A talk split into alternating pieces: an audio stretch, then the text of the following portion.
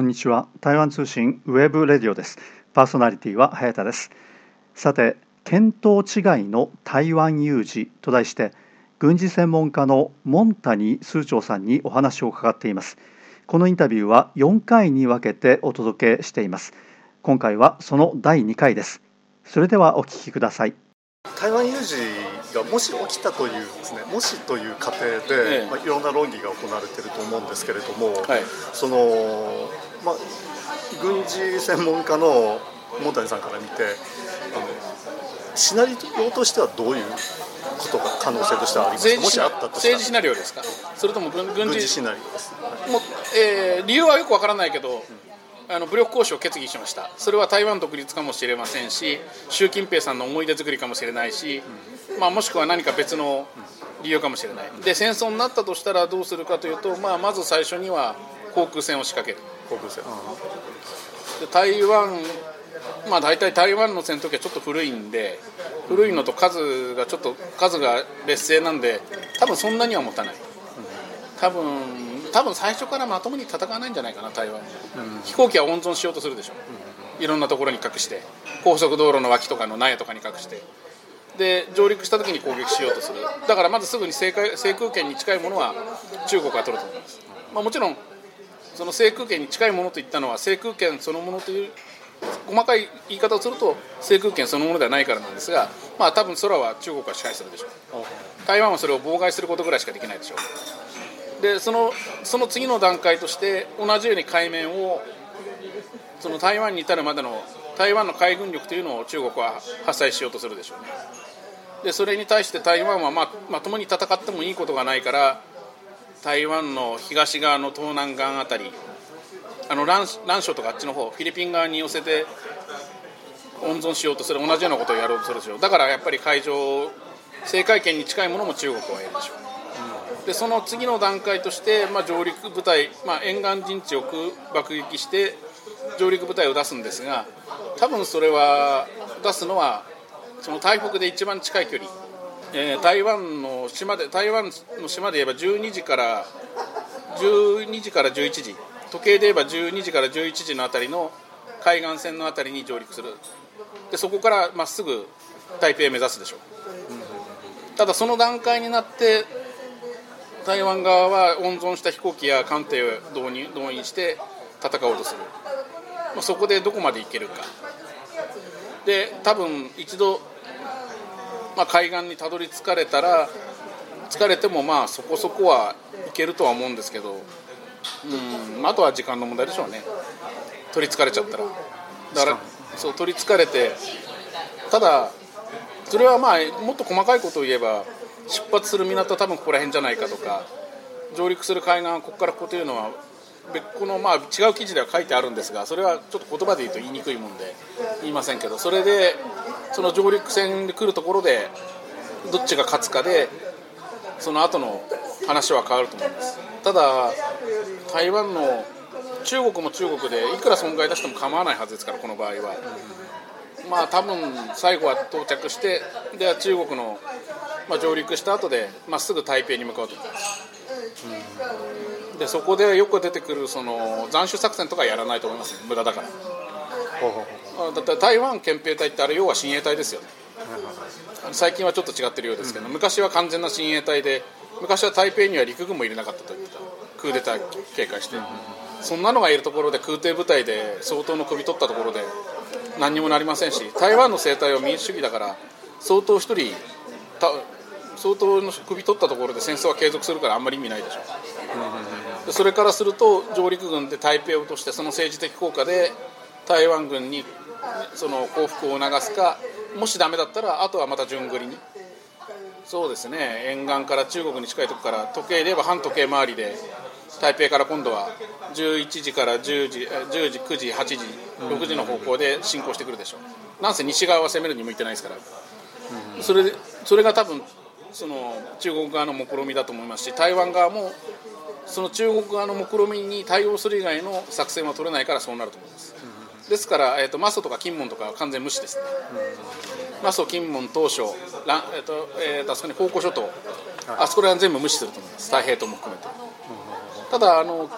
金門、マソで北の方にあるのがマソでしたマソですね、はい、マソ島については多分上陸船団が脇抜ける必要があるから砲撃ぐらいは加えると思いますけどあとは完全無視でしょ。う、でその私が見てる私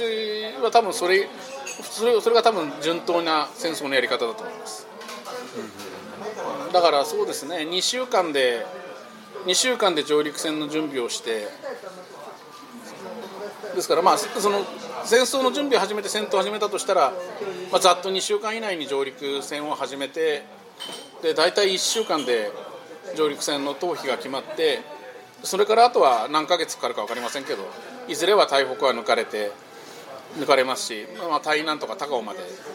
まあ、いずれは占領されるでしょう。しその前に多分戦争を続ける意欲なくなるんじゃないですかね。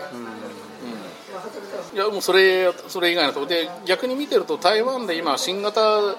台湾が今新しい軍艦作ったじゃないですか。高速艇みたいなやつ。あれは役に立たないでしょうね。あそうです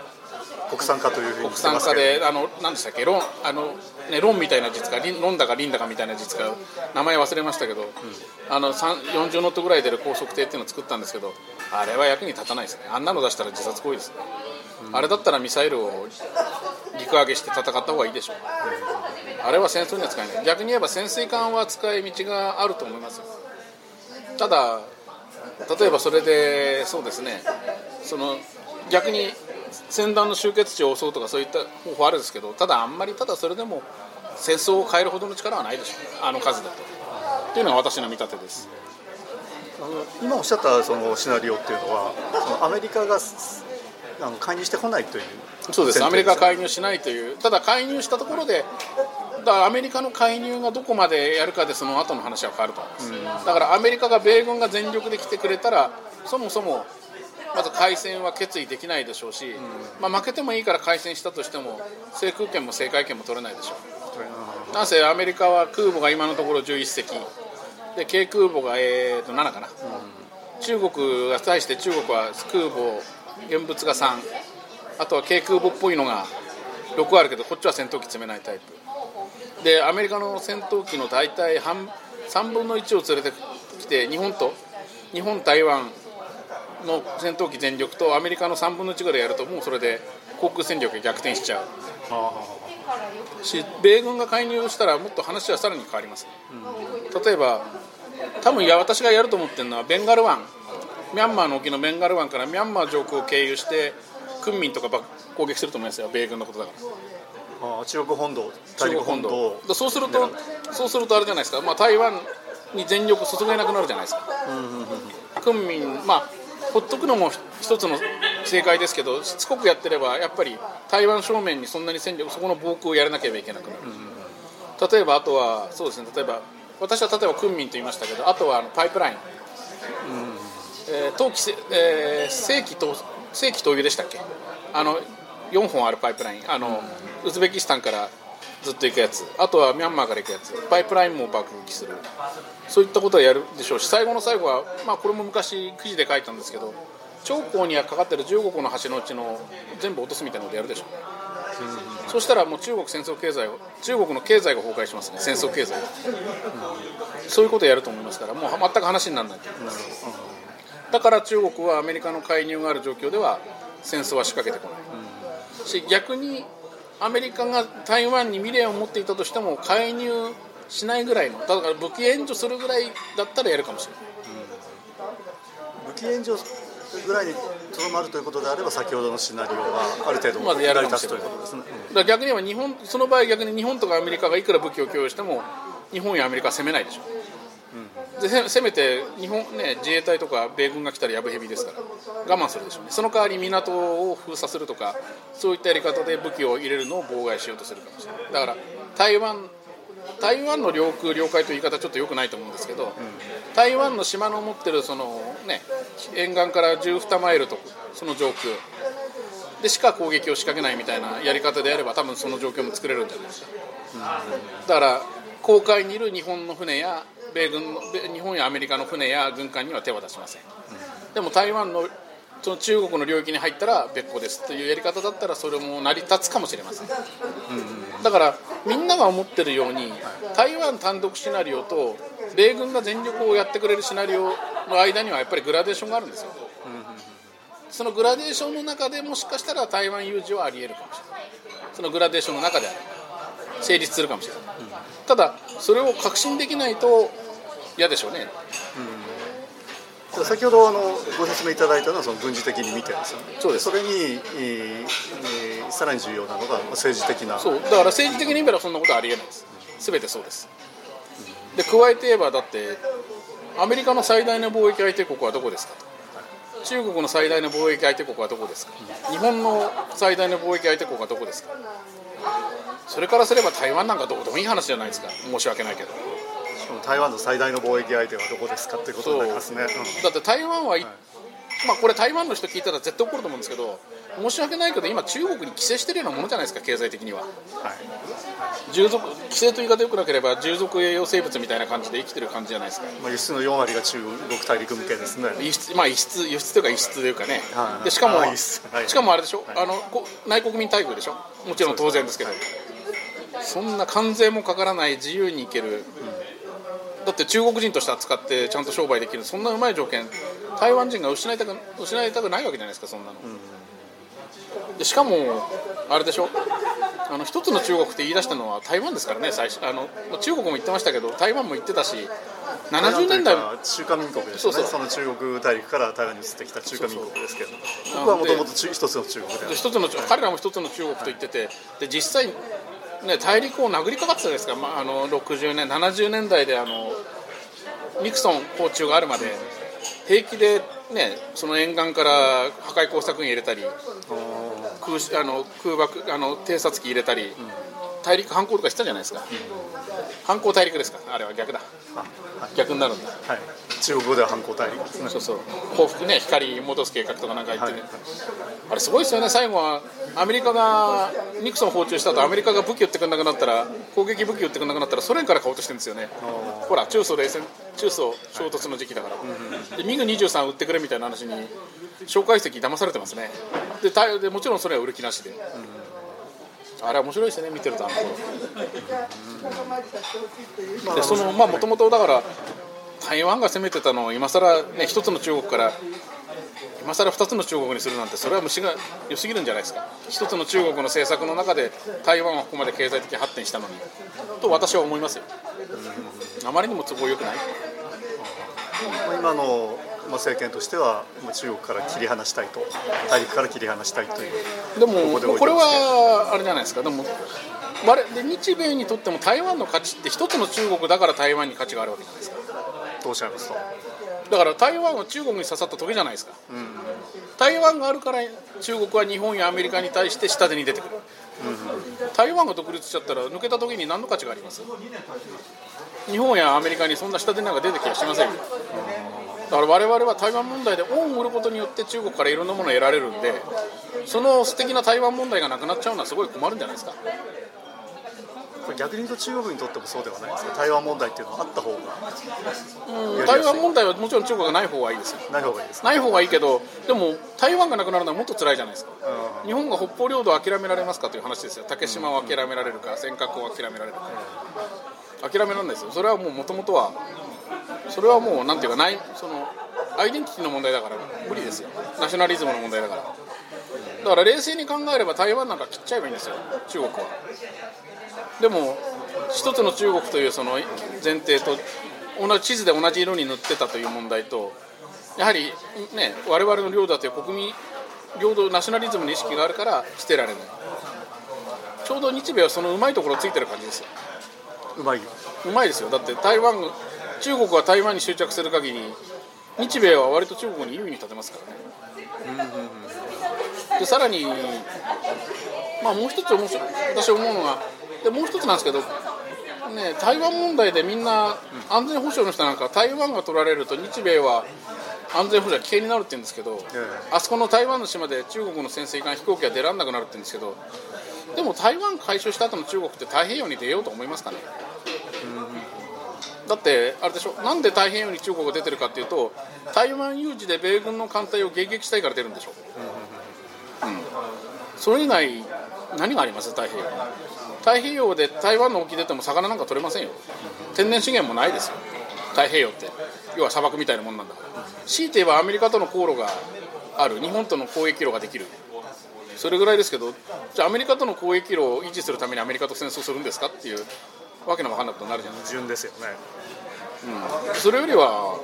だから多分中中国が仮に台湾を回収しちゃったら途端に海軍力とかと一気に興味なくすんじゃないですか軍事力とか相当、まあ、もちろんインド洋の海上交通路を維持したいというのはあるとは思うんですけど、うん、だから日米との戦いというのは気にしなくなるんじゃないですか一気に。台湾を取っちゃったら。台湾を取るから日米との戦いに備えてるのであって台湾を取ってしまった後は別に日米と戦う必要ないんじゃない？って言い出すんじゃないですか彼ら、うんうん、そんなことよりもねあの南シナ海とか中央アジアとかあっちのアフリカとか行きたいんじゃないですか。だって日米と戦ったっていいことないでしょ、うん、強いんだし、うん、さあ中国も強いけど日米も強いですよ。いいことないですよ。何の利益もないし、と思いますよ。だからまあ、ということであれば要するにその、まあ、恐怖のバランスっていうかお互いのその軍事力のバランスで、えー、その台湾有事っていうのは起こり得ない。起こる可能性って非常に低いと。ですね。だから、うん、だからそうだから見てると私今言った自分で言ったことを整理して新しい発見みたいになってるんですけど、うん、やっぱりあのトゲが刺さっててほしいんですよね、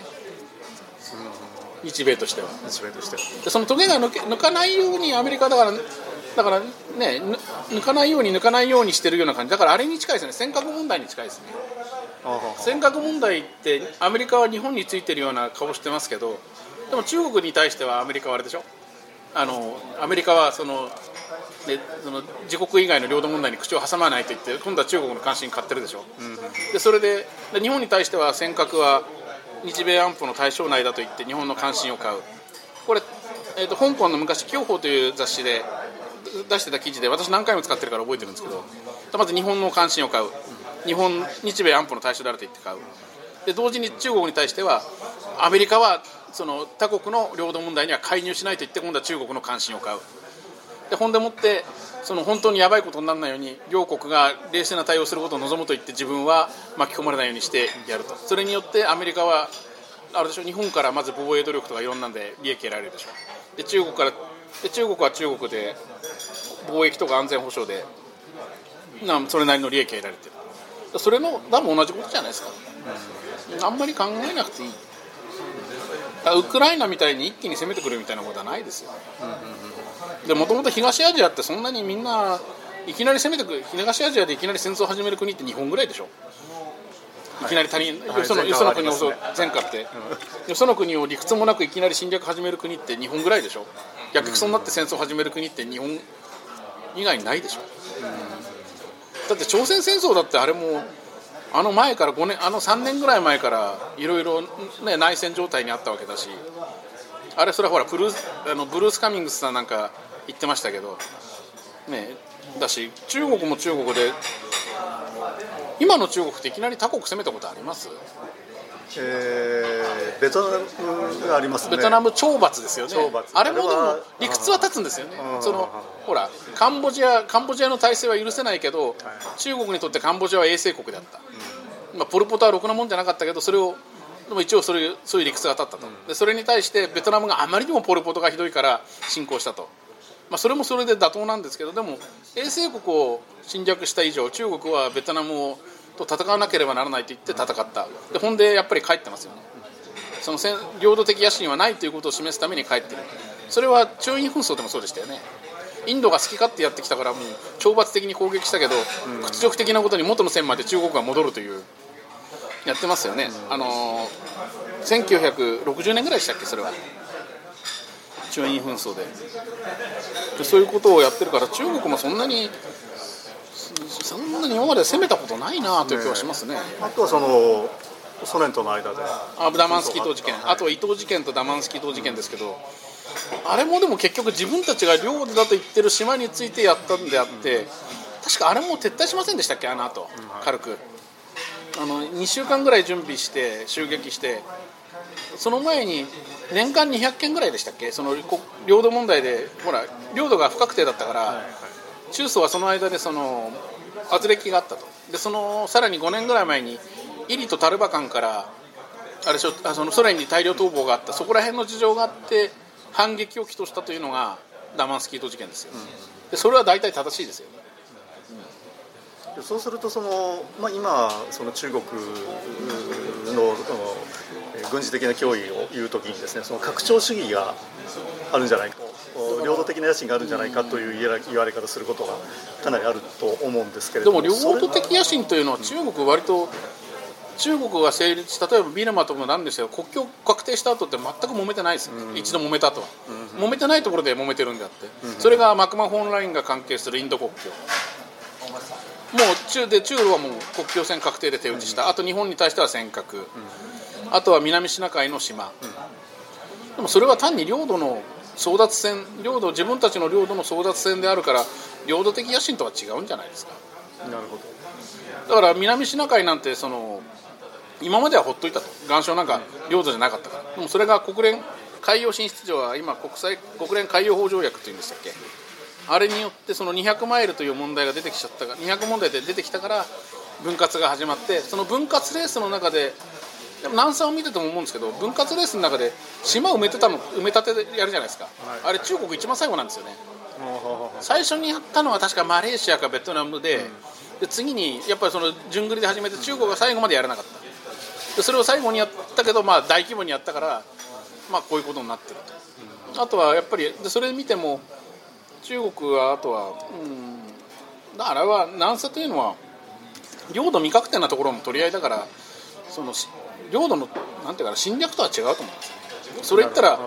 それ言ったら各国もみんな似たようなもんじゃないですか、えー、フィリピンなんかすごいもんでしょ、うんうん、フィリピンはフィリピンをアメリカからフィリピンを引き渡す条約の時のフィリピンの西側の際の線からさらにさらにそこから西にある島を自分たちの島と言い出した、うん、で一番フィリピンが言ってることがめちゃくちゃなんですよ。でもそれは言えないから今まで無人島を発見したという理由でこれはフィリピンのものだと言ってる。それが1970年一番だから一番理屈が合わないのはフィリピンです。よでマレーシアの言ってることもだまあそこそこだと。でベトナムが言ってるのも昔から言ってることだから理屈は、で一番面白いのは中国日本政府は中国日本政府としては言ってないですけど日本の政治家なんかはあの南沙は中国のものじゃないとか言ってるんですけどで